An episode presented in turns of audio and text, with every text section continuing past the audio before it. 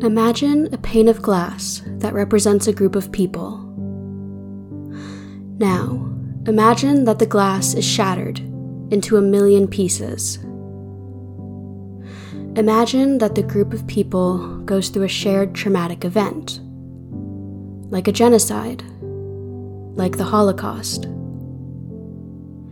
Each shard of glass is a person, and each shard of glass, each of those people, is extremely different from every other piece, even the pieces that were right next to it in the unbroken pane.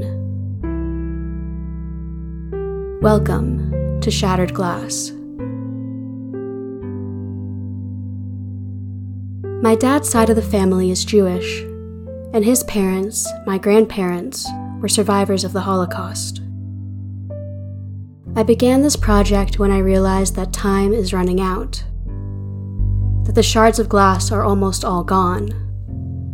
Those who heard the stories firsthand, my dad, his brother, and their cousins, are all in their late 60s or 70s.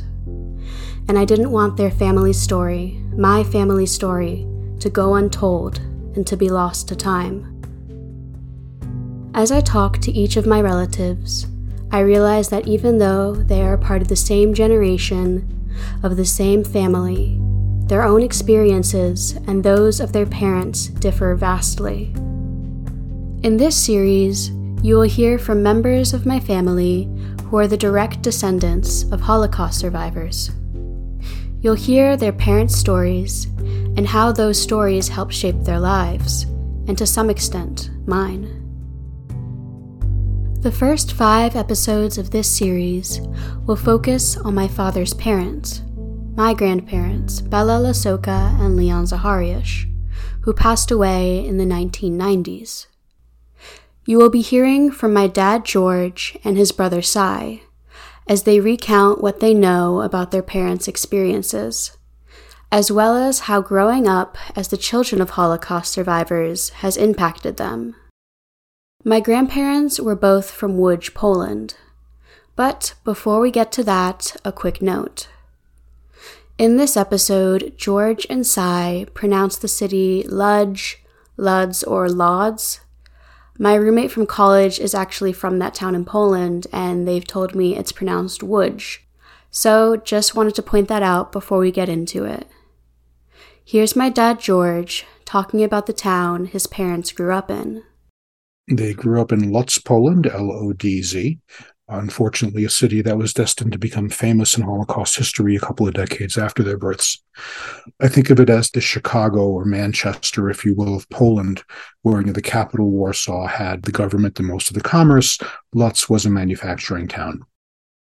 This first episode will focus mainly on my grandparents, Bela and Leon's childhoods and experiences leading up to the war, as told by their sons, George and Cy. Leon was the second or third youngest in a family of eight children. Their parents, Henryk Zacharias and Estera Dobryczynska, took care of them in a small apartment along with their maternal grandmother.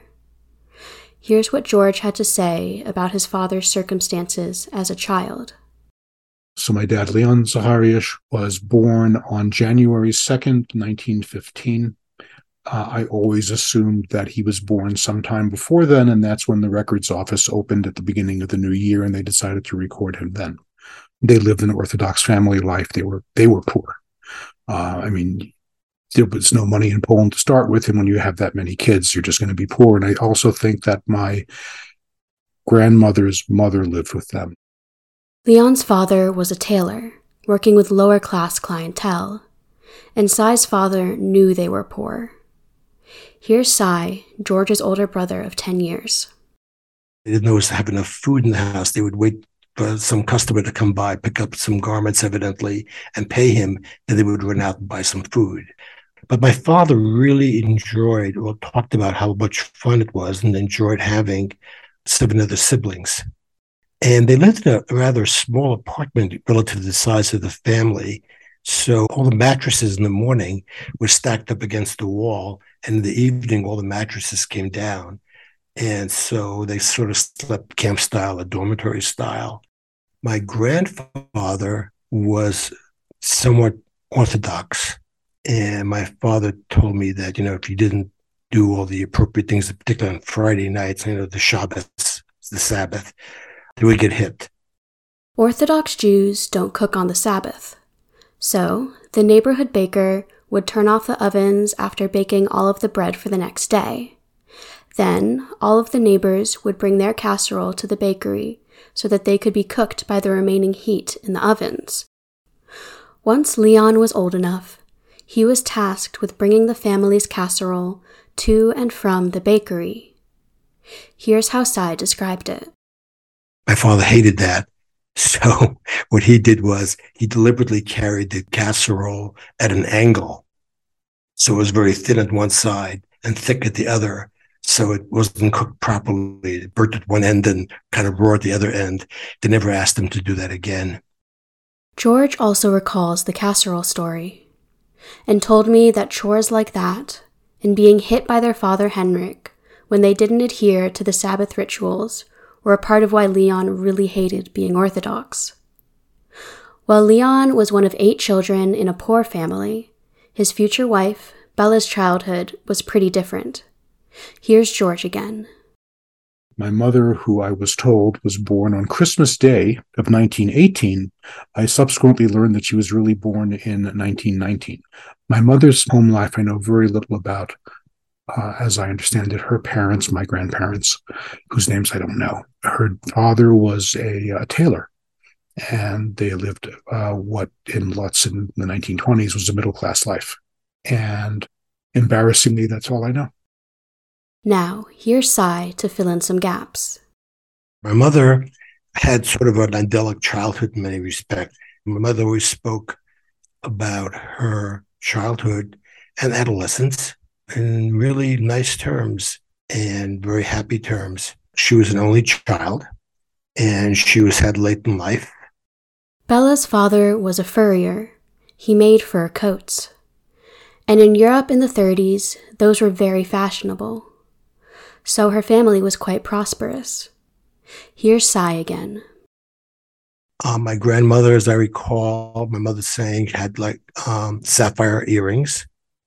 They also had a, a, country cottage out in the eastern part of Poland.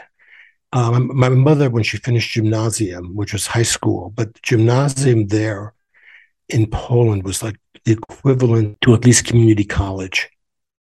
And then, had the war not happened, she would have gone to a finishing school. And what the finishing schools did back then, among other things, was they taught women or girls how to run a household, how to how to deal with a maid, how to deal with a cook, all that kind of stuff. Now, you may be wondering how Bela and Leon met, if they lived such different lives in Łódź. Here's what Cy knows. He was popular, actually.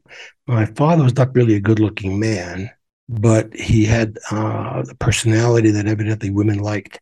And so in their teen years or late teen years, uh, he had a fairly wide circle of friends, from what I gather. And that's how my mother met him, even though they came from different classes. George wasn't sure about how his parents met, but he did remember what they did on their first date. They went ice skating, as I recall, for their first date. I know this because when I went on ice skating dates with girls when I was in high school, they always reminded me of that. And uh, my mom ditched my dad because he wasn't good enough for her. he was poor, he was working class, he was orthodox. Before fate intervened and brought Leon and Bela back together, the Nazis invaded Poland in September of 1939. What my grandparents did was that sent my mother, who at that time was 19 or 20, to the country cottage, and they told her that they would join her there in two weeks. Cy told me that he believes that his mother was well connected in some ways. I'm not a particularly spiritual person, but I'm inclined to agree with him. You'll be hearing about a few of her dreams in this series. But while Bela was waiting for her parents at their country cottage, she had a dream that men in uniforms came and took them away. Thank you for listening to Shattered Glass. This series is researched, interviewed, narrated, and produced by me, Sam Zacher. The music is Taudella from Blue Dot Studios.